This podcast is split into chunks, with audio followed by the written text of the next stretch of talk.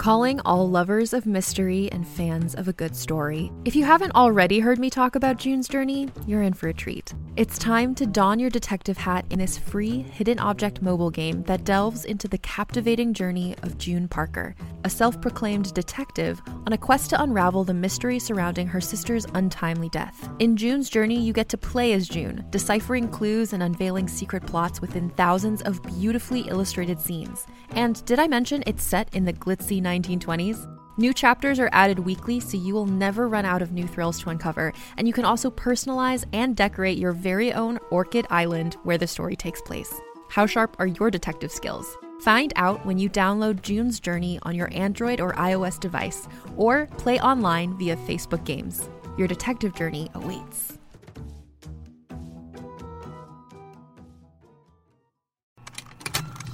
Contained herein are the heresies of Radolf Burntwine, erstwhile monk turned traveling medical investigator. Join me as I uncover the blasphemous truth of a plague ridden world that ours is not a loving God, and we are not its favored children. The heresies of Radolf Burntwine, coming January 2nd, wherever podcasts are available. Hey everyone, it's your host Millie Tamaris, aka Millie T, aka Lactose Intolerant, aka formerly known as Spaghetti and Meatballs, here in the studio with the co-host, co-producer, editor extraordinaire, Candy Harrell. Candy, what's good? Oh, hello. Yes, I'm trying. I'm trying to open up my Foghorn app. Uh, Pew, pew, pew, we pew. go. I got you. No. No, I'm like, uh, and I don't see the difference. Oh. All right, we have a great episode for you today at the All Dick is Trash podcast, the podcast about sex, relationship, the patriarchy, and all things in between. Our guest, I'm super, super hyped to have her. She's been on mad things. We have Rhonda Hansome here, aka Rhonda Han- Passion Hansome, and she was amazing. It was an amazing interview. Uh, everyone should know who she is. She's open for Anita Baker, for Aretha Franklin, for James Brown. This woman is it. I'm so excited. But before we get that, y'all know how this goes. I tell a trash dick anthology, then we're gonna talk about a trash dick confession, and then we got our interview. So, for the trash dick anthology, I'm gonna tell you about this guy that I've been seeing. uh, you know, so I met him on Tinder, and he was kind of cute, but he had like blurry photos. And as soon as we started texting, he was just texting me all the fucking time. You know those Mhm. guys that text like good morning every fucking day, Oof, winky face. a winky face, and like Mhm. how are you beautiful? And if I didn't text him back, he fucking would flip out and be like, never mind them. If I if I didn't text them back like in like a few hours, because sometimes you know I I want to text. I like texting, but like not all day every day, bitch. I got shit to do. You gotta take it. Literally, you gotta wake up, take a shit, yeah, do have my a shit shower. like on my way to the work or whatever, then I'll text you. But dog, so Yeah. this guy was um was very like crazy, and we hadn't even met yet, and he was like OD, and I was like When like, was this? this was uh we were cha- talking last October, so like basically I just bro- like ended things with um that DJ guy, which that's a whole other episode. I just and then before him was the other guy. So I just ended things and I'm on Tinder and I'm talking to this guy and he's just OG and I'm like, damn. And then but we meet, like finally we meet and um he was way cuter in person. He was really nice and like re- uh, like a little reserved and shy. And I thought he was so like I thought he was like really adorable. He had like Mhm. a good sense. You know, I felt like some kind of like something innocent about him, you know, like an innocence, like like a purity that I didn't really see. And you know, he's a plumber, so he's not like this like clout chasing, like com- he doesn't even know what An everyday is. man. An everyday man. Ah, everyday trash man.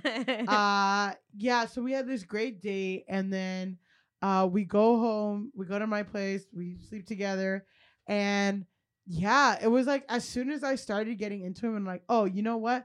I really like this guy. He just started like text started coming frequently.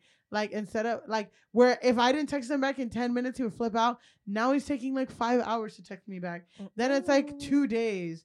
Then like he's like, okay, let's cuffing season. yo, and like he's like, oh, um, when are we gonna hang out with again? When we-" and then I gave him a specific day, and then he just fucking. I th- it was like the day before that day. We were supposed to hang out on a Saturday, and the Friday comes around, and he completely ghosted me, like didn't write back, and I was like, what the fuck? And I was so hurt, so annoyed, and um, you know, that's it. Like then, like a month after that, I do this show. I do of Your 15 Year Old Self. Mhm. Shout out to Elise Morales. And I'm doing this show, and I go backstage like a month after. No, no, no, sorry. Two weeks after he ghosted me and like whatever. Then he texts me and he was like, "Hey, what's up? Sorry, I've been away." And I'm like, where'd you no, go? no, no, no, I no. don't. Yeah, I'm like, no, no, no, no, no. You fucking haven't texted me in two weeks. I need, I need something more than sorry I've been away. Like, and then I didn't. Then he didn't never wrote me back. And I'm like, fine, fuck this guy.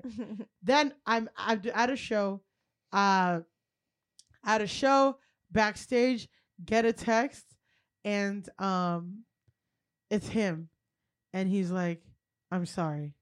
And when and you know how many times I've gotten like a text randomly that's just like, I'm sorry. And I'm like, what the fuck? Like a month, a month after the two weeks. he he's like- just kept texting you. I'm sorry. No, he texted me, I'm sorry. And then I'm like, Um, what are you mm. sorry about? And then he's like, uh, I don't know that we haven't hung out, lol. And I'm like, you not LOL. ghosted me two like, twice. Oof. Fuck you. And then he was like, come on. Blah, blah, blah. And I'm like, no, dude, I don't want to talk to you. Like, you don't know what you want. Blah, blah, blah, this and that. And he was just like, come on. I just want to see you. I'm sorry. Blah, blah. I'm sorry. I'm, uh, I just want to take you out. I just want to take you out to eat. Can I take you to a nice dinner? Blah, blah, blah. And he was just so persistent for like fucking like five or six days. He would not let up of texting me like, yo, yo, yo. And I'm like, where was this energy Last month. last month? even if he texted me, like even if he did ghost or whatever, but it was like, you know what, I, my bad. I was going through something, or I wasn't sure, or this and that, or I'm like this. Like if he just let me know, you know. But it was just like that lack of. he ghosted you during the holidays in like November. Mm, he ghosted me before that. This all happened like, so, uh, like we went out like in early October, and then he ghosted me like around Halloween, and then um hit me up like around things, you know, hit me up like again, and then hit me up around Thanksgiving, like shit like that, and I'm like, ugh, and then yeah, he just like, I was just like, look, I hope the next girl you're with like you you treat better than you Or treated the me. girl you're with, secret family. I know, I know. Well, when he when we were like when we like had sex, afterwards we were talking, and he's like, "Yeah, you know, I was in a relationship for a year, and we broke up." And I'm like, "Why'd you break up?" And he was like, "We just broke up." And I'm like, "Okay, you're not that really sounds like telling you have closure. Yeah. So there's more to that story, but we're gonna keep going with uh this amazing episode. Here's a couple confessions we've gotten from people. All right. A guy who worked a few doors down from me would go out of his way to make small talk and was super flirty with me for a few months. So I finally agreed to go out with him in a group setting. Around six of us went for drinks, and at the end of the night, he walked me to the train and we kissed. He then immediately invited me over his place and sternly stated that I had to I had to be gone by 8 a.m. Mind you, it was midnight because that's the time his wife got home. I proceeded to freak out and yell at him for putting me in this position and not telling me he was married. He then told me I should have noticed his ring. Needless to say, I never saw him again, walked an extra block to work to avoid him, and try to notice things like wives before I make out with people. All dick is trash. Yeah, I'm like that guy is trash, but how do you not notice a ring? like, like a ring is like Um, I. That's like the first thing I, I- check for. True. But you know, okay, we don't know wanna... who, uh, we don't know who sent this in. I'm not going to judge the person who sent this in. All right, fuck it. You know, it's me. Hey. I'm trying to, because I can't stop nervous laughing. It's fucking hard. One time in Bushwick, they put up three new houses, and I didn't notice any of them until like a year in. I'm calling the police. it was hard. He flirted with me for so long. I was really trying to play if he this one off. ring on, But I never noticed his hands. Girl. I am trash, but I'm not like a garbage fire dumpster. That shit was rough. No, his coworkers didn't tell me. yeah, no, that's fucked up. no It's one told me that he was married. We flirted for a few months. Super awkward. This is where the, the fans learn that every trash to confession is just candy. the fucking veil's up on I'm that one. The jig is up. I couldn't even get through one without a no- yeah. yeah, I'm not a that's so funny. I can't. I couldn't. Um, Yeah, well, the guy's obviously trash, but, good save. Yeah, but, but um, you, know, you're not. You know, I I do true. notice rings now. I do notice rings, but sometimes you get like a papi chulo that just has like a little pinky ring, and you know, it's a whole other story. A lot of guys don't wear rings, and I hate that. A lot of a lot of men don't wear wedding rings. I hate it. Mm, can I get just a say- tattoo or something? I hate it. Fair. Uh, I'm so excited for our guest. Everyone, give it up for Rhonda Hansome, aka Passion. Yeah. And um, you know, how are how are you doing today? I am fabulous. I'm fabulous. I had no problem getting here, and uh, I'm I'm just excited uh, for the new year. yes, I really am. I'm excited. Someone has asked me to direct a short uh, uh, film for them, and um, I'm just all a Twitter. You know, I direct, but that has been mostly on theater, yes, and uh, and I've been looking forward to on camera work, and so um, I'm psyched for that's that. That's amazing. Yeah. Look, and Excellent. just to toot your own horn, I'm gonna go through your background a little bit. oh my god! You are a native New Yorker, but specifically native Brooklyner. Bed-Stuy, Bed-Stuy. do or die, mostly die. Yes. uh, you're producer, actress, singer, and award-winning comedian and director. You've opened for Aretha Franklin, Anita Baker, James Brown, and Diana Ross in venues like New York City's Radio City Music Hall and LA Greek Theater. oh, that was fun. Yeah, I want to hear about it. and your latest show, solo show is Lie Baby Lie. Oh yeah. True tales of sex, murder, and gentrification. I did that at Dixon Place. It was just so fun, so fun. Yeah. That's so amazing.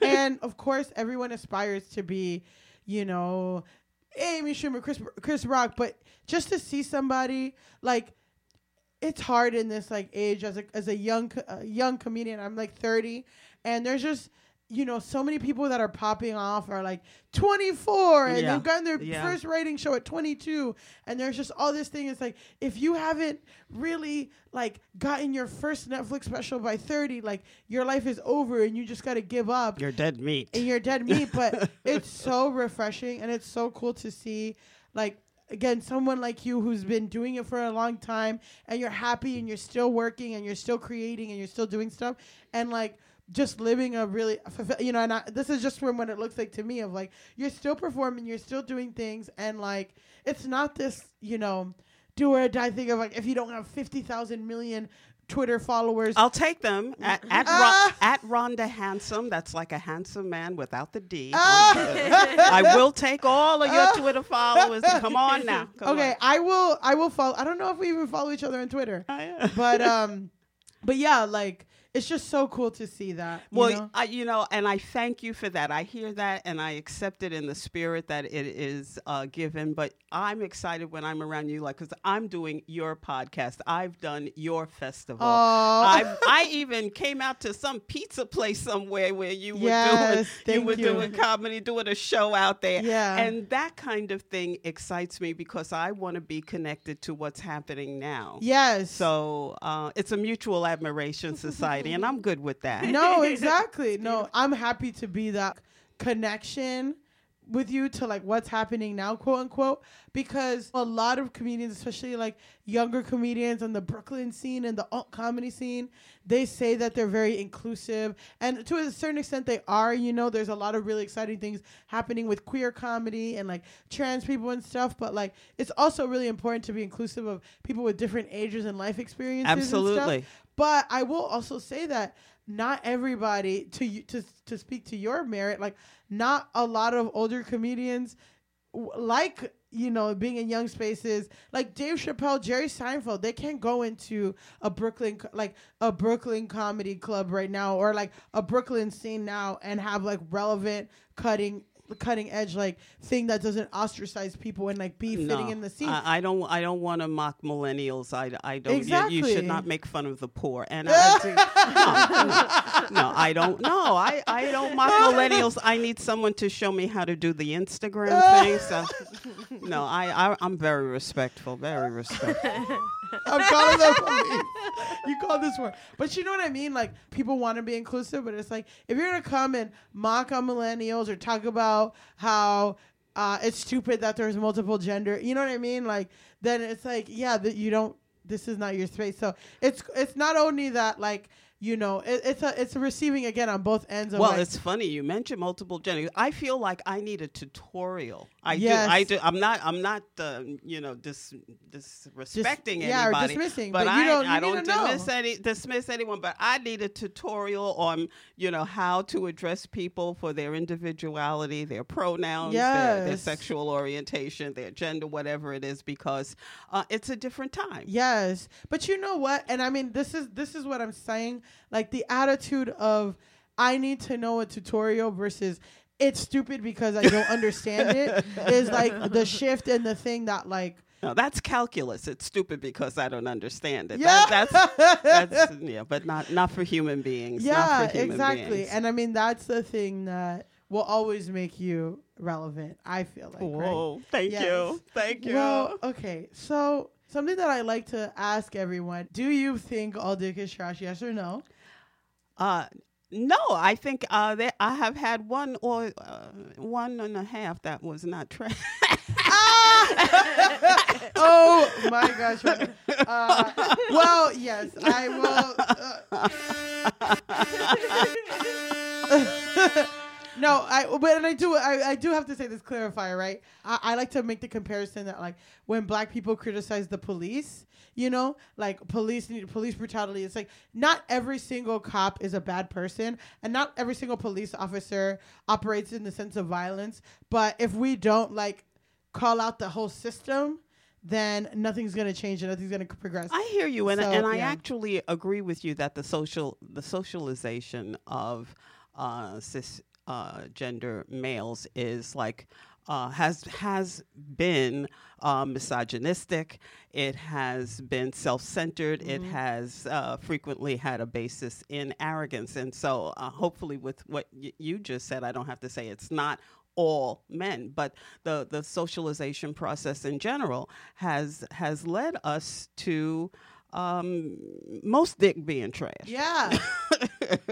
yeah, and and you know, I guess and in trying to find your background, I want you to connect to like how did you arrive to where you were where you are right now in your understanding of of dick, being, trash. Well, uh, let's start with my father abandoning me in utero. Mm, oh, mm, that has been a hard thing for me to accept and an unfortunate thing to color my looking at men in general. Yeah. You know, um, I I I feel like that uh, relationship between um, a uh, a child and her her father is one of the most important imprints. Yeah. And uh, I I have spent my entire life, you know, trying to fill that void. Not Yeah. to not to say that you know my mother did not do everything that she could. Of you know, course. you know, rest her rest her soul. But uh, well, that was my first introduction to yeah. to dick being. Yeah, exactly. It's a different definition to the pullout game.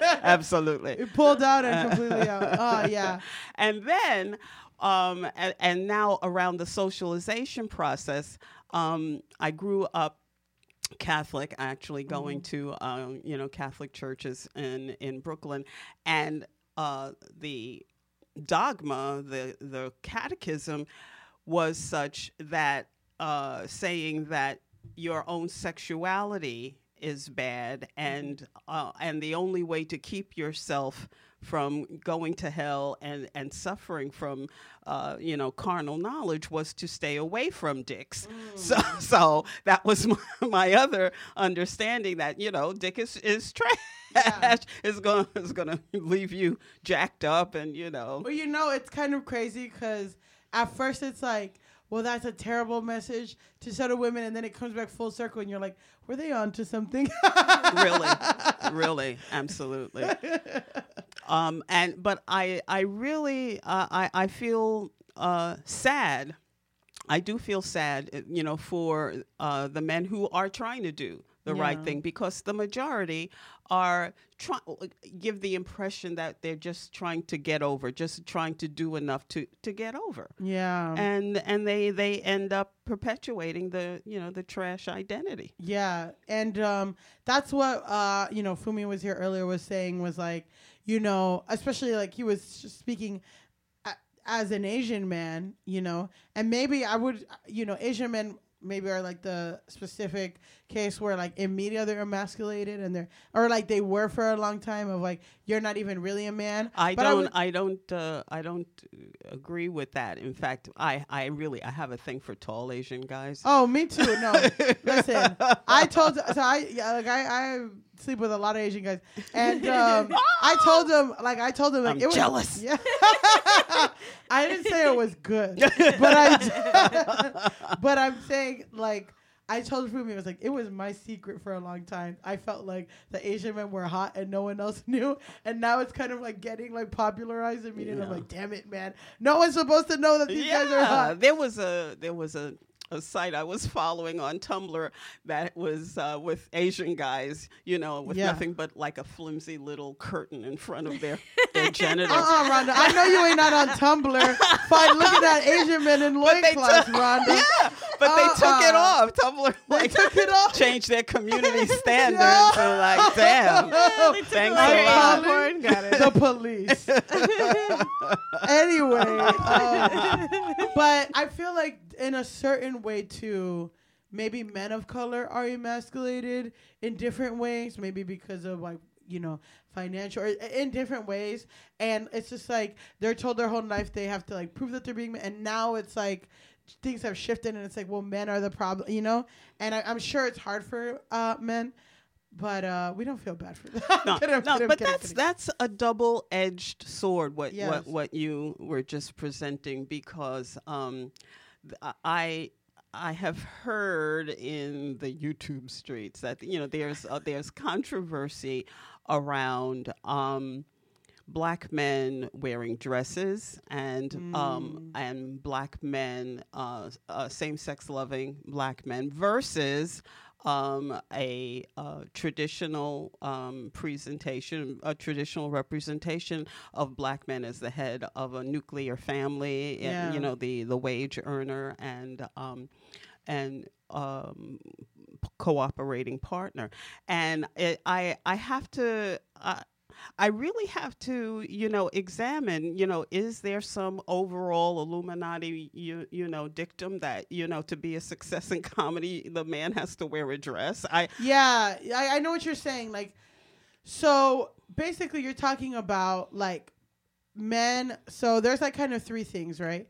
There's like men who go on like Instagram or something and or and wear a wig and be like women be like and like mocking women and Yeah. that gets like that gets viral and that goes places and then you have Tyler Perry with the dress and you have Martin Lawrence in Big Mama's house. There's not enough images of black men in a nuclear family as a stable member of the household and all this stuff. yes. And then you have like are they promoting like a lack of masculinity and is that's what that's what's making black men gay? And I feel like the same sex thing is like a little separate but in terms of those things and I feel like I kind of un- like not that I understand cuz that's kind of like a hotep hoteps are almost there in terms of like like they're almost right and then they say one thing. Because and it, as a woman i feel like yeah it's not fucking fair like when she uh, mentions Hotep, oh my, I start smelling sandalwood for some reason. I- but like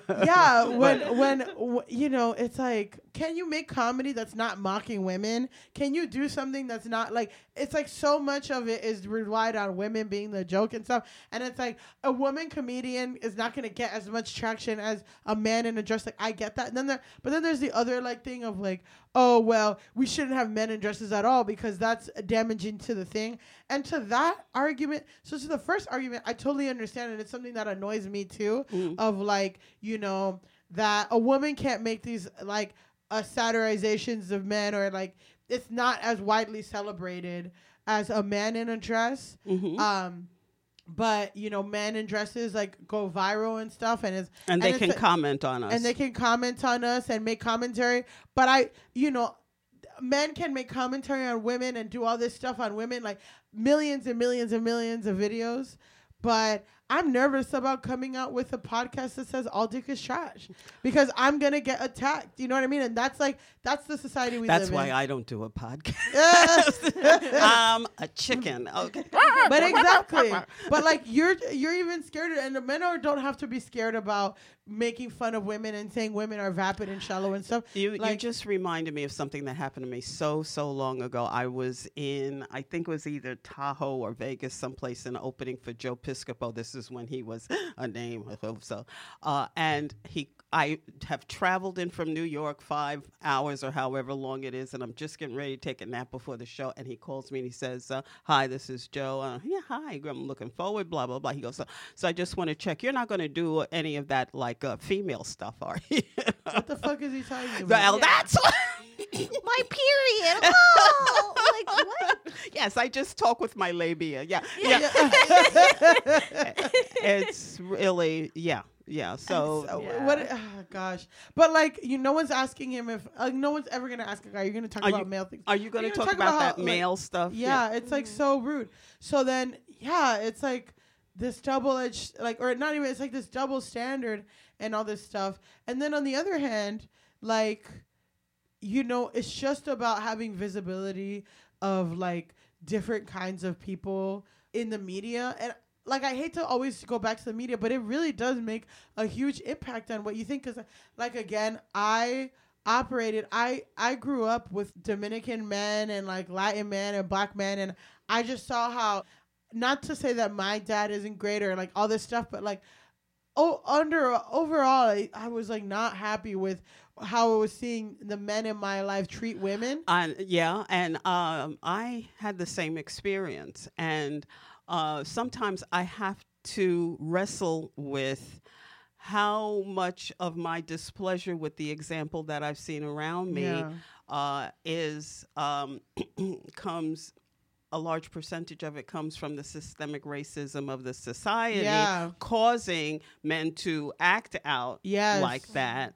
And then how much is it just because all dicks are trash? yeah well that's true too i mean Oh um, God, trying to figure that yeah, stuff it out. is. It's like Well, calculus. exactly but it's but I, you know and i read an essay on fatherly that was basically like there's no such thing as toxic masculinity but it's the idea that masculinity is earned like being a man is earned where being a woman is something you know like if you're talking about cisgendered people uh but it's like being a woman is something that happens like when you get your period. Then you go from girl to woman. That's like your thing of womanhood. Being a man is a series of actions that you have to do to earn. Like you're not a man until you hunt. You're not a man until you provide for your households.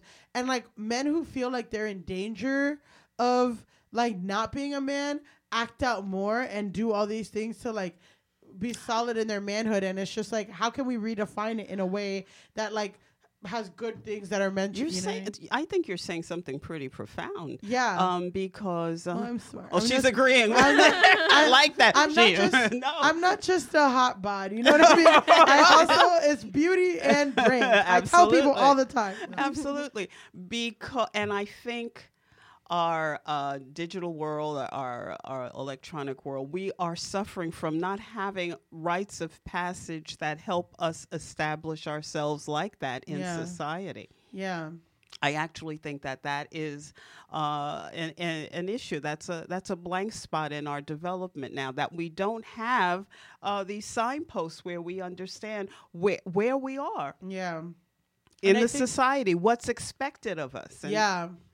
And I think that just comes from like you know, now we're talking about like stigmatization of like mental health and all this stuff because it does take a lot of reflection, a self-reflection and thinking like, well, what do I want? What, what do, I, want? value? Yes. what do I think? Like, and then yeah, like I watch a lot of, I watch a lot of Divorce Court with mm-hmm. Judge Lynn Toler. I'm obsessed. I love that.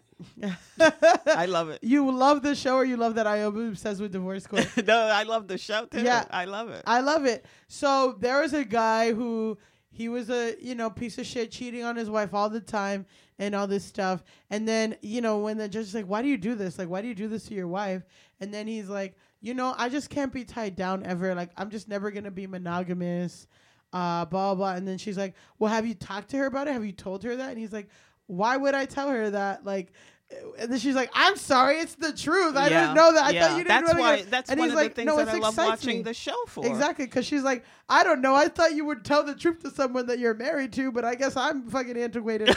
but that's what I love. But then he's then he was saying like, no, it gets me off that like she doesn't know in the scene. If she knows, then you know. Then she might want to do her own thing Exactly. too. That's the thing. And I have so many Yeah. men in my life, or like cousins and shit, who like I know they'll never commit to a. They'll they like whatever like being out there and all that stuff.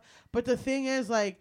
Women are told that we are nasty if we don't just want a monogamous thing, right?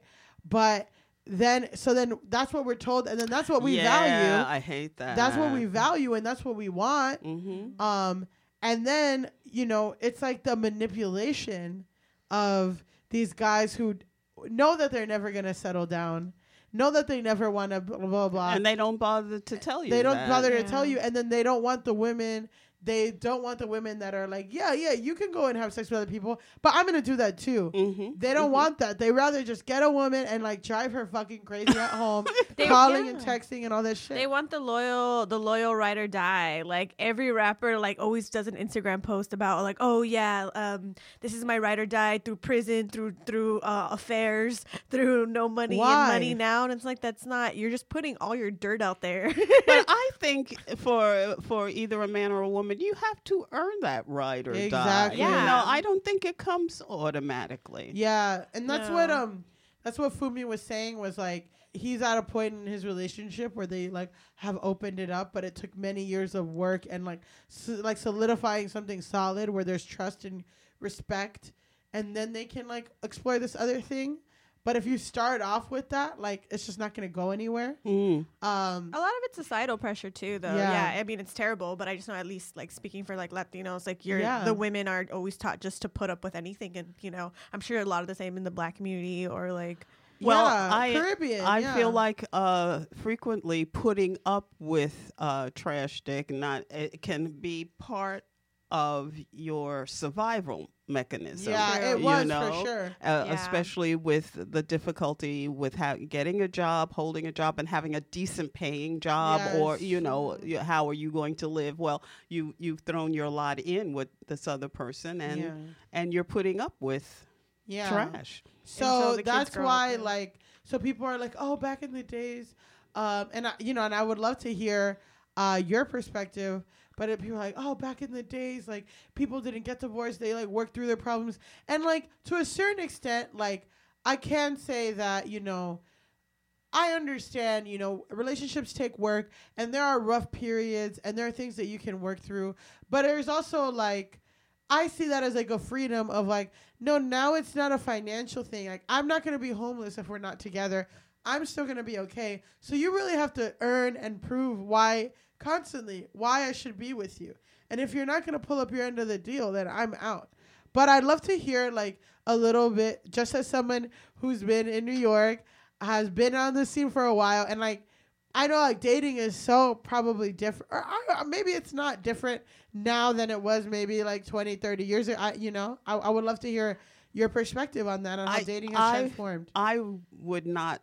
I really don't want to be dating right now. Uh, I really don't want. I, I well, you know, I'll have a um a buddy. I, I'm very happy to have, a, have a buddy. But um, the I hear so many uh, complaints around online dating. I, Mhm. I'm from the previous century where people met in person Yeah. and and they actually talked to each other Uh-huh. and and I see consistently uh, similar um, complaints from women about men who are are like playing us playing a game. It's like it's like Yeah. uh, uh, it's almost like they're playing a video game Yeah. with you. You know, it, it has different components. So, you know, a lot of it is texting until you're ghosted, or Yeah. or, or you know you uh, or they immediately want to uh, think that they're going to have sex, and you don't even know if you really want to. Or you know, they, th- they will ask you for sex like without asking you what your last name? what's your last name, like anything. You're like, come on,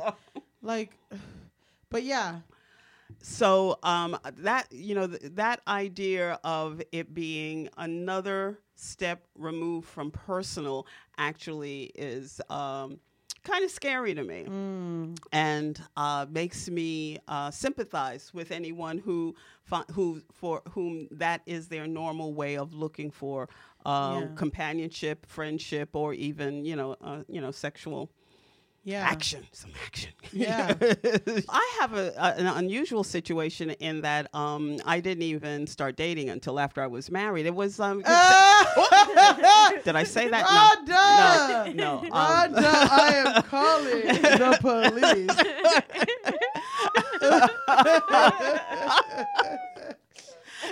oh God. Uh, I, so I actually met my first boyfriend.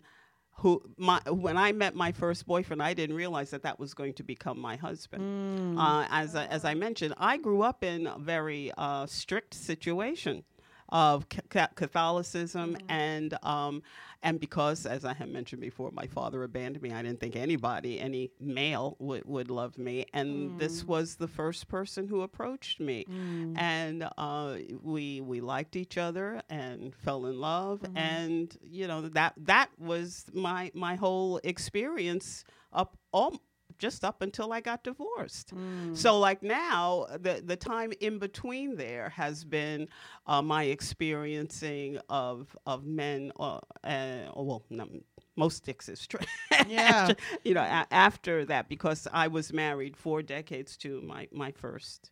Um, do you mind me asking about the divorce? Well, you can ask anything you want. I don't know what I'm going to answer. Hey, yeah. Well, just so you were married for forty years. Well, oh no, no, uh, only thirty actually. Oh, 30 Only- years. Yeah. Oh my gosh. But still, like, so how was that? Like, how was it ending? And like, what, Well- what was that transition? Well, you you know, you were saying some things about you know knowing. Well, at least I feel like you when you go into a committed relationship, you've got to know what you want. yeah. And you both people have to really understand you know what this means and for i think the first 10 or 15 years Yeah. uh, it was working fine and then once i realized that uh, this was not the same person that i had met when i was 15 Mm. or that this was not the same thing that i was looking for when i was 15 years old Yeah. uh, things things began to change So you met when you were fifteen. uh, yeah Wow. So I can't. Yeah, you're a completely. What you want, everything is completely different. Yeah, exactly. Of course. Uh, So as a, yeah, of course, when you get older, uh, I had different ideas about what would be good for me as you know as far a- as as as an adult. yeah. It, and know, I'm sure in that different. time you're like figuring out comedy too, and you're doing comedy. Well, that was another thing, and I'm so glad you brought that up. And and I do feel sorry for my ex around that because the comedy was a very large part of my life, and he resented it. I mean, he was a Mm. good man. By no means do I I mean to uh you know He's to not gonna listen to this. Girl, he ain't listening to this. no, but but seriously, I do feel that you know he's he was a, gr- he's a great father and all of this other stuff. He resented the time. I mean, I was going out four or five nights or more Yeah. a week to do sets. And you know sometimes two three sets an, a night. And this is when the original catch a rising star the original improv were all out there. And uh and uh, my attention was really split. And uh, you know sometimes Yeah. i was going back and forth to la just picking up my my, my you know my bag at the door and go either going to LA or touring. I did two and a half years touring with Anita Baker, so you know that that was always happening. So um, and then the kid, your son at home. my son is at home. Sometimes I was doing homework with him on the phone from California. Yeah. Or but my my my husband at the time was you know was there holding things down and he really began to resent that the the time and energy and focus that I was putting into comedy. Yeah. And I mean, like, I feel like I totally feel that. And again, we were talking earlier about that documentary that you were in. Oh, IB Dumbin was I is. beat about black women yeah, in comedy. Yes, with, along with uh, Um, Marsha Warfield. Yeah, and like a lot of other people. And it was so cool to see like how different comedy was. Like and the ways that was different was like you would do busking in Washington Square Park. You would just tell jokes and have a hat and people would just come up and like see different sets and there'd be people in different corners. Like Yeah. that shit is so cool to me and that's te- that's also terrifying to me. Uh but also too in the same ways that like it's still very similar. Like it's similar like how like that battle of like being a black woman in comedy and also But now you're busking on the internet. now we're busking on the internet. No, literally, we're busking on the internet. And anybody, where like maybe uh, in Washington Square Park, you're saying jokes and people are like, "Oh, this doesn't resonate with me. I'm gonna walk away." And in Twitter, it's like, "This doesn't resonate with me. You fucking suck. You're a piece of shit." Blah, blah. You know? Yeah. So there's that. But I'll also say too. Um, those same things that you're talking about i mean i'm sure people are still dealing with now. And it and like you know just me as somebody who's like trying to find a partner in life like while dealing with you know like uh having you know dealing with my love of comedy and like doing things five nights a week and having my time and my focus and stuff and having people resent it already. And it's like uh, you can't get resent this already. You just got on this ride honey. Like what the you know?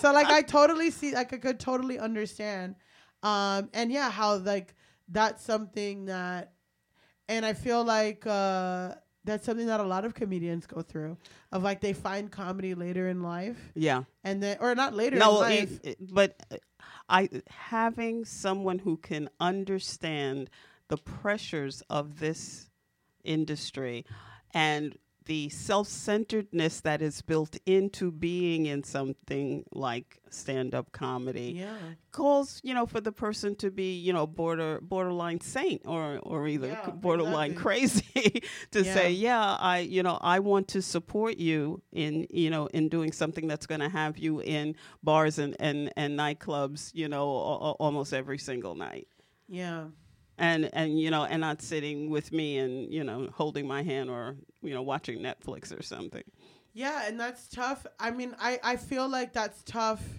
in general, but it's especially tough, f- like for men. You Mhm. know what I mean? Like for men to accept that. yeah And I feel like as somebody who's dating now online, like I said, because I'm not trying, you know, my networks. What are my networks? Like my Buddhist organization. That's not like really that big, like, and you can't really like explore data. I wouldn't want to anyway Mhm, but mhm. like it's not somewhere where like I can, you know, eh, that's not somewhere you know you can't really shit where you eat in Buddhism. where you pray yeah, well, shit where you pray exactly.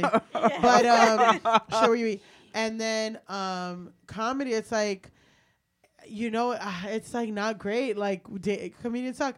I have, I you know, I hate that uh, a lot of the actions of of comedians make me generalize Yeah, that many of them are immature, and um, and I think that the industry frequently uh, enables men to remain immature for a much longer Yes. time. Whereas when women come into it, we've got to get our big girl panties on Oh yeah. and be very mature and be looking out, you know, and not trying, you know, not trying to be stupid. I remember I'm I'm on on a, some some comedy gig and these guys as a quote prank locked me in my hotel room. The first time I'm working this particular club, I, you know, I forget exactly Yeah, where oh, it what was. Yes, and they and they, they they play the they were playing these pranks on you know on each they play pranks on each other like oh yeah let's put shaving cream under the handle of the car so and but they actually I don't know how they did it but they locked me in my in my room and I'm going you know this this is really kind of child Yeah, childish like, come on. on a gig, on a like- gi- on on a like, gig and yeah. it's, it's different if you've been like with them for three years and you have established that relationship. Well, at least, but I'm I'm there sweating, going. I'm supposed to be walking into the comedy Yeah. club at at this point. Uh, oh, that's terrible. and and they kind of like, ruined. Like, I mean, I'm sure it was fine, but like. That, that they- they're fucking up one of your opportunities, Yes. and that's the shit. Like Yeah. fucking with your money, and that's the shit that it's like, you know. So I'm not really attracted to uh, other comedians, but like I will say too, which I feel like, um, as a woman, you know. oh, I didn't say I wasn't attracted to. No, I'm attracted. No, no, no. Yeah, we get it, Rhonda. We get it. Fine. But like, but like, I will say, but um, two things that happen, and I feel like this happens with like, you know, normal civilians, you know, non-comedians, is that like they uh, automatically think like. I feel like, and I've talked to my female comedian friends, even ones who are married, who've been with partners for a long time. It's like they kind of un- unknowingly maybe men feel like oh well if she's doing it then i can do it like like if she's they doing have like comedy a competitive nature. yeah, have a competitive nature, or like, oh well, I can be a comedian if you're a comedian, and or it's like, and like, and that's like a thing that uh, people have, and then um, even guys that I'll, you know, I'll be like talking to or dating, or like, you know, this guy's like, oh, why don't you tell me your set? I can give you notes, and I'm like, okay, you are a fucking like no offense you're a waiter like why, why would i get what you know what i mean you're not a comedian you're not a creative like but they think that they're enti- like they think that they can like provide feedback and do notes because of women's doing It's almost like like, they diminish your your diminish you. strength and what you're doing, your Yes. ability and what you're doing. they yeah. diminish your strength they diminish diminish your ability and uh d- yeah like diminish your like because you're a woman and you're doing this like oh i'm a man and, uh, like a lot of now, men uh, do you think do you think they are doing this on purpose, or No. it just it's just part of their nature that they can't help themselves from? yeah Uh, I don't think a lot of them are doing it on purpose, but I do think that like it happens enough where it's like, is it part of your na- or is there something that tells you that like bec- when a woman does things, it's automatically like not gonna be as good or but less that's what, like, important. yeah, that less important. And I mean, that's the conversation people are having with like Little Women or just things that women like in general. It's like not as good as things that men like, right? Like we're supposed to like a book like Catcher in the Rye. Uh, has like what are, what are the great literature like classics, and we're supposed to be like identifying as like this is it. This is the the the experience of all America, or, or like what it means to be an adolescent. But people see Little Women, it's like oh that's a chick thing, and it's like oh they can't get like they can't get life lessons or anything from things that are directed towards women, you know. And That's it's like an self. important point that that we are not getting uh, the, an equal sense of what it's like uh, for uh, in in maturing and growing up and, and experiencing life.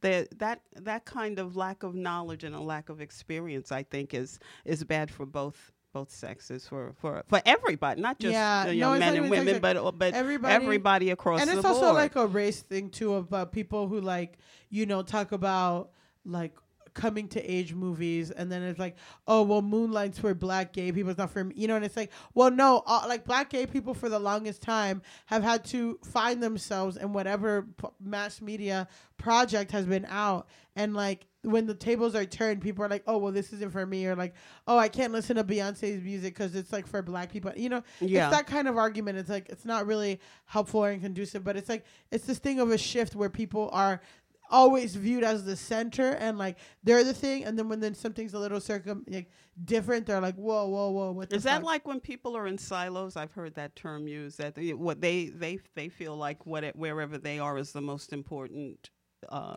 aspect of their lives, and that and they're going to stay in that silo. They're going to just stay in that lane. Yeah, they're not going to expand out of it.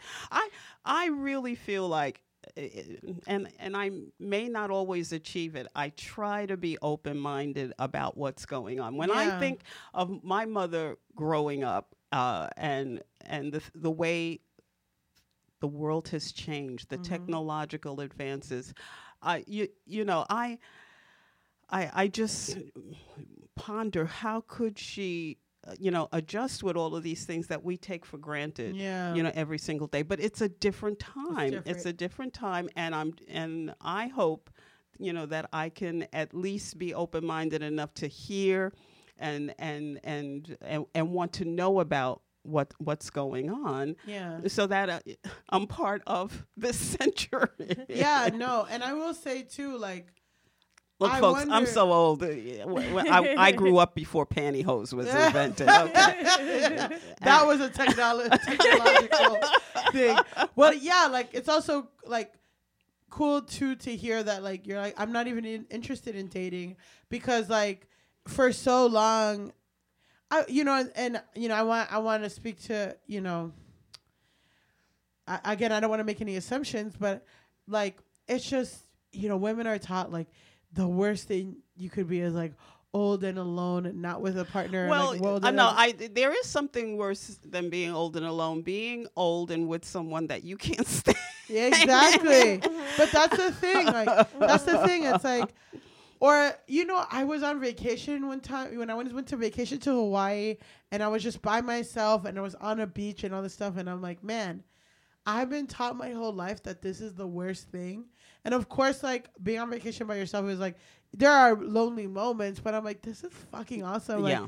what the fuck? Like, what are we so afraid of? So it's like, um, but yeah, like there. My my thing with you know my my ex, my limited experience with having been married for so much of my life is that it what I find is unfortunate is that when I am either initiate something or uh, or accept someone uh, someone's uh, advances that I frequently feel like oh gosh I wish I hadn't done that Oh, that really? wasn't and not because he was a bad person but because I wasn't satisfied Mm, yeah, no, that I mean, I feel like that's just the base level. Oh, oh I'm God. like, that's just a She's going, hey, That's just- hey, sis, yeah. that's the base level. That's Yeah, just that's dating just- in New York. that's Just- just you dating keep in New doing the same thing over and over again, You're like, expecting a "Ugh." different result. You're like, am I insane?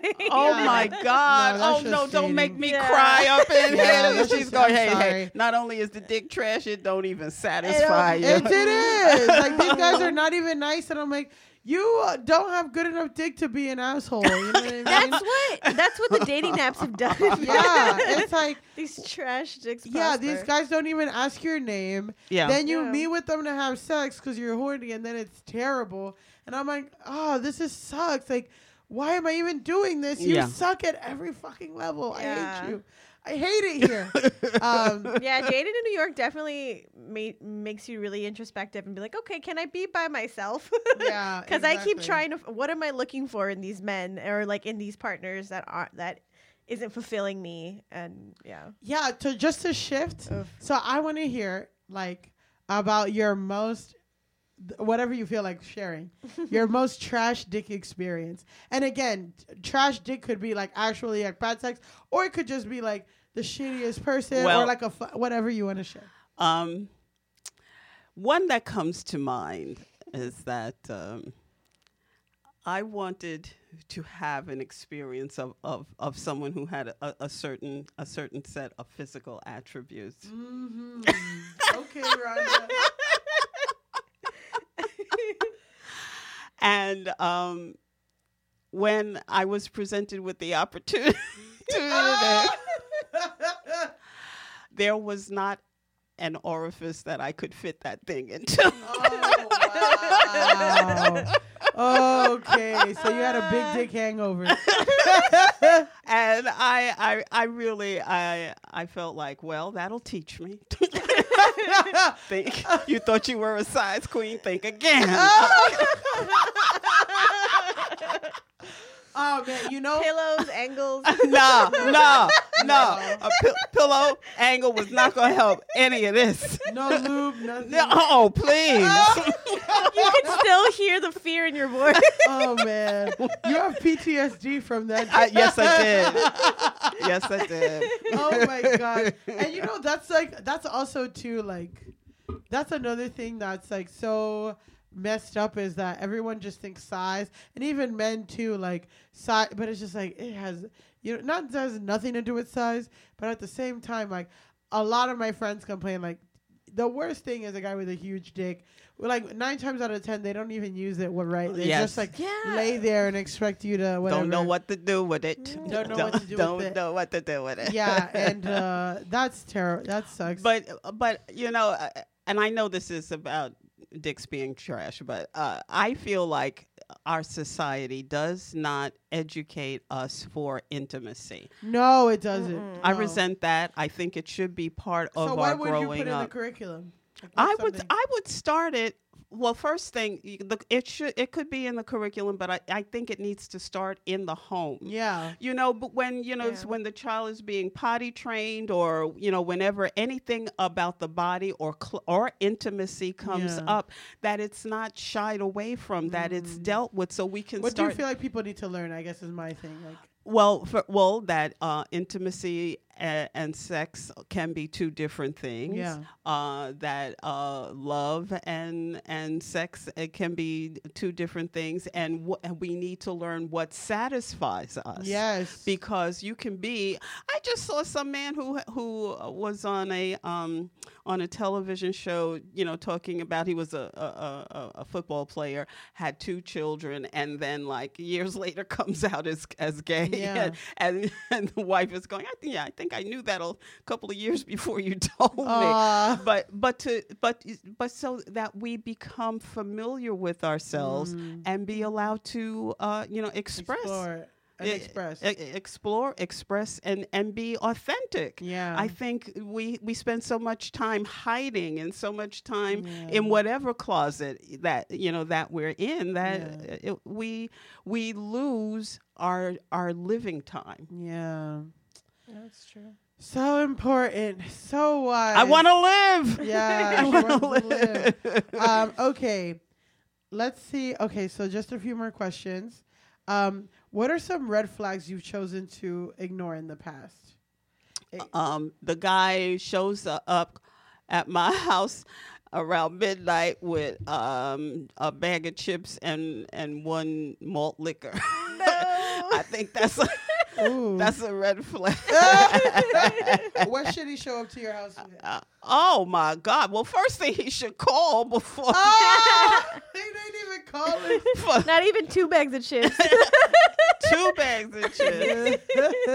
Smirnoff for me, you know. Smirnoff, not Smirnoff.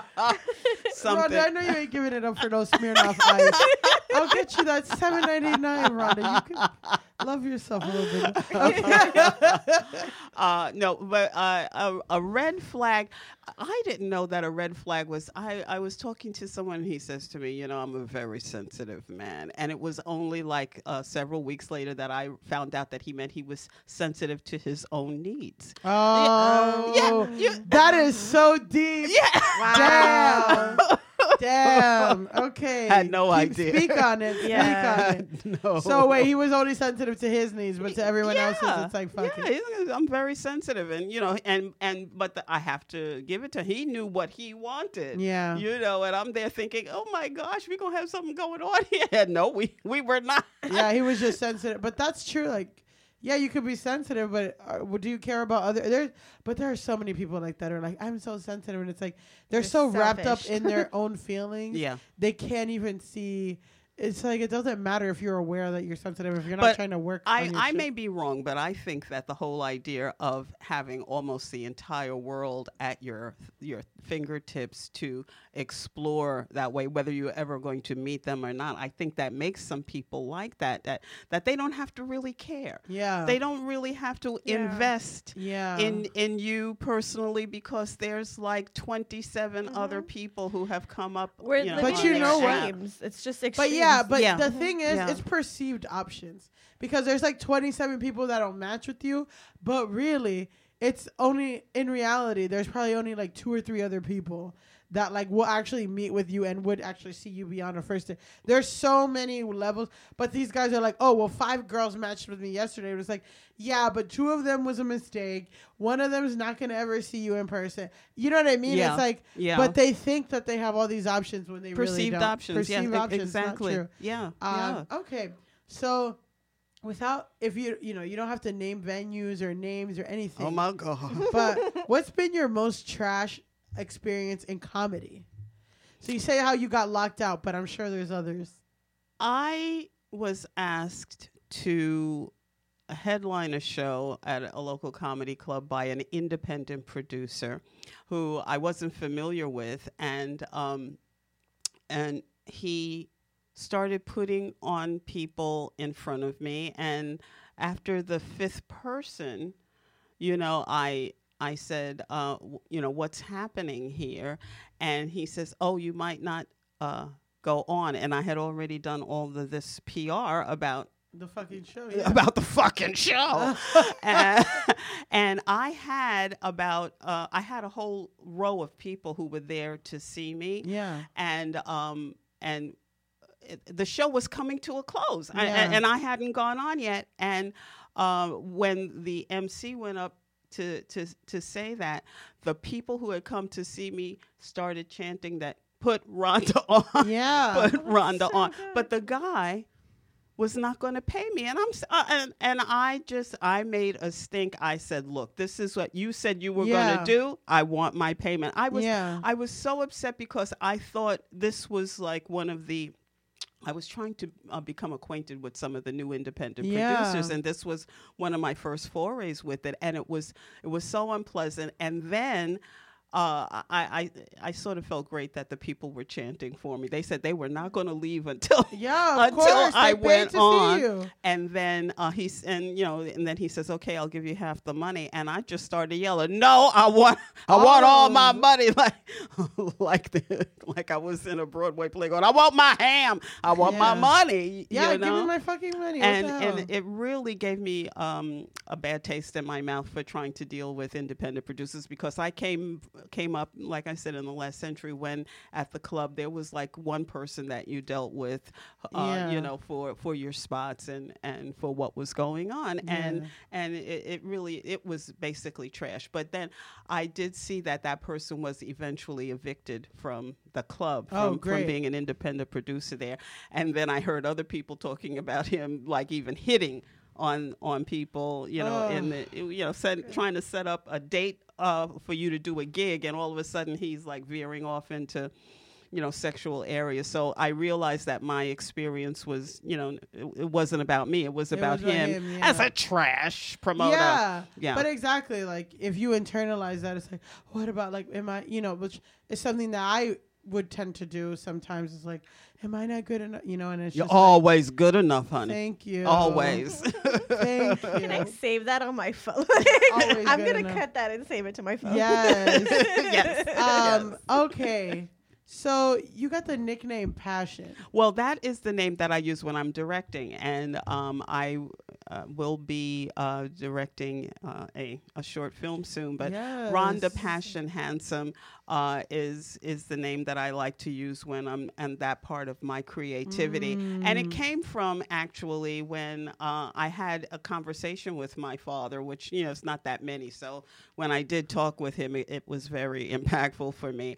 And Mm. the man tried to make me believe that there wasn't anything between him and my mother, and it was a lie. I know, I know that it. Was Oh, it so was. he was like, I'm not your dad. I've never talked to Well, no, mother." he he did not deny that, but he didn't. He tried to deny the relationship, and I knew Oh, he that. said like I- your mom was like a side. yeah, well, no, oh, it's not even that. He, she, she was in his life, but uh, what I didn't like is he tried to make where they met be like something represented to be something less than what it, uh, you know, like it was not a good thing, like it wasn't a good place. And I knew that my mother didn't even frequent those, that, that, that type of place. But th- what bothered me was that he was trying to deny the feelings that he had, that there was actually a relationship. This was not a wham bam, thank you, ma'am. Yeah. And um, and so I flipped out, had a nervous breakdown, and I said, I know that there was passion in your life because I'm the result of it. Yeah. And I started using that name for my create my creative efforts as a director. Yeah. passion,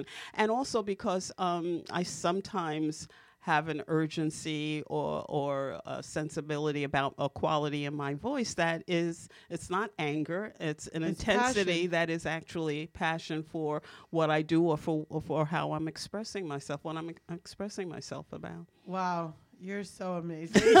I'm obsessed. I stand. We have to stand. we have to stand. I know that you know what that means because you are on Tumblr yeah and YouTube, apparently. apparently, you know what's up. Um, look. So this is a lightning round. Point, Oh, right? okay. All right. I'm going to try to not to say something that I have to apologize for in 2020. No, no, no, no, no. All you're gonna do, all we're gonna do, is say a word, and you're just gonna say trash or no. Oh, okay.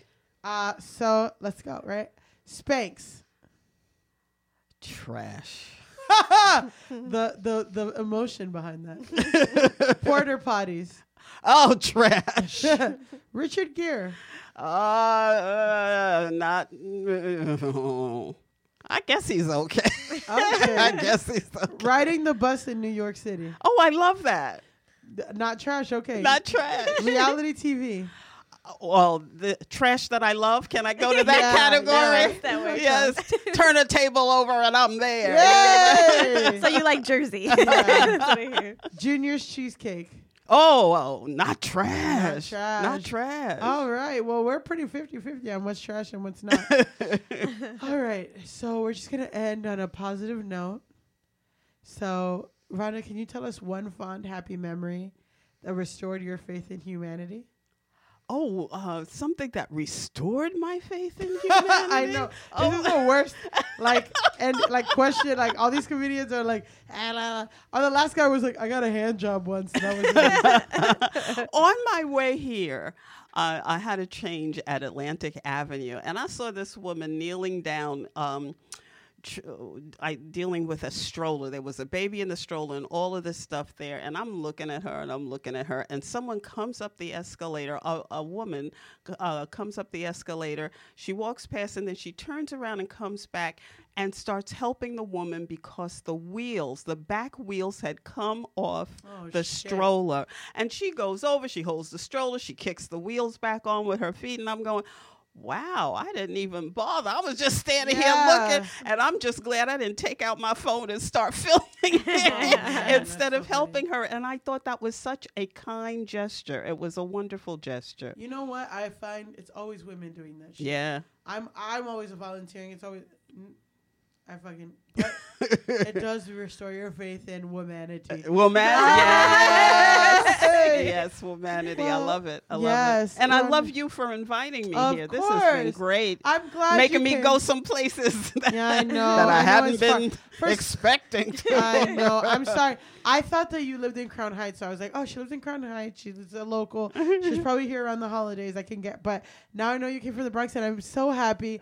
Uh, I feel like Candy's super happy to have you. I'm super obsessed with you. I love you. I love. I love you too. You got another Twitter follower. Oh, thank you. We'll and have your two blog is amazing. One by one, I'm gonna get there. yeah, and like, write a book, please. Okay. And like, Yes. yeah, and I can't wait for this to come out. I'm super excited.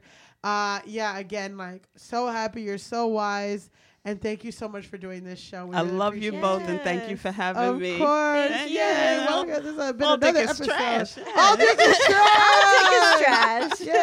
Yay. Thank you for listening to the All Dick is Trash podcast. The All Dick is Trash podcast is produced by Candy Harrow, and we are part of the More Banana Podcast Network. Our founder and managing producer is Kate Moldenhauer. If you would like to share an anonymous confession, email trashdickconfession at gmail.com. And don't forget to follow us on Instagram at ADIT Podcast. And of course, you can always follow me, your host, Millie Tamaris, on Twitter at Millie Tamaris. Stay classy, y'all.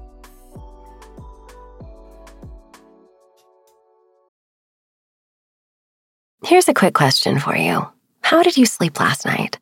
If your battle for a good night's sleep feels relentless, I have the answer. It's a podcast called Sleepwave with meditations and hypnosis created to help you fall asleep. My relaxation techniques will help you feel calm and ready for sleep with soft music that will help you fall asleep in minutes. Most listeners never hear the end of an episode. So search Sleepwave on your favorite podcast app and find out why over a million people have fallen asleep to my voice. Hey there, this is Justin Bartha. I made a funny new podcast, King of the Egg Cream. It has the greatest cast in the history of podcasts with actors like Lewis Black, I'm torn by my feelings for two women. Bobby Cannavale, You can eat it, or if someone hits you, you can put it on your cut. Melanie Lynskey, I wonder what these marvelous things are that look just like boiled chicken feet. Jason Ritter, I can break things and pick locks and kill people. Michael Stuhlbarg, The whole point is to inspire people that they should make themselves better. Ari Graynor, No, don't whet its appetite. What are you, an idiot? me, Justin Bartha, That's not just any egg cream, that's a Lemke's special. and all narrated by the hilarious Richard Kind. This is the story of Harry Dalowitz and how he rose from nothing to become New York's King of the Egg Cream. So if you like funny true stories, come listen to King of the Egg Cream, available wherever you get your podcasts.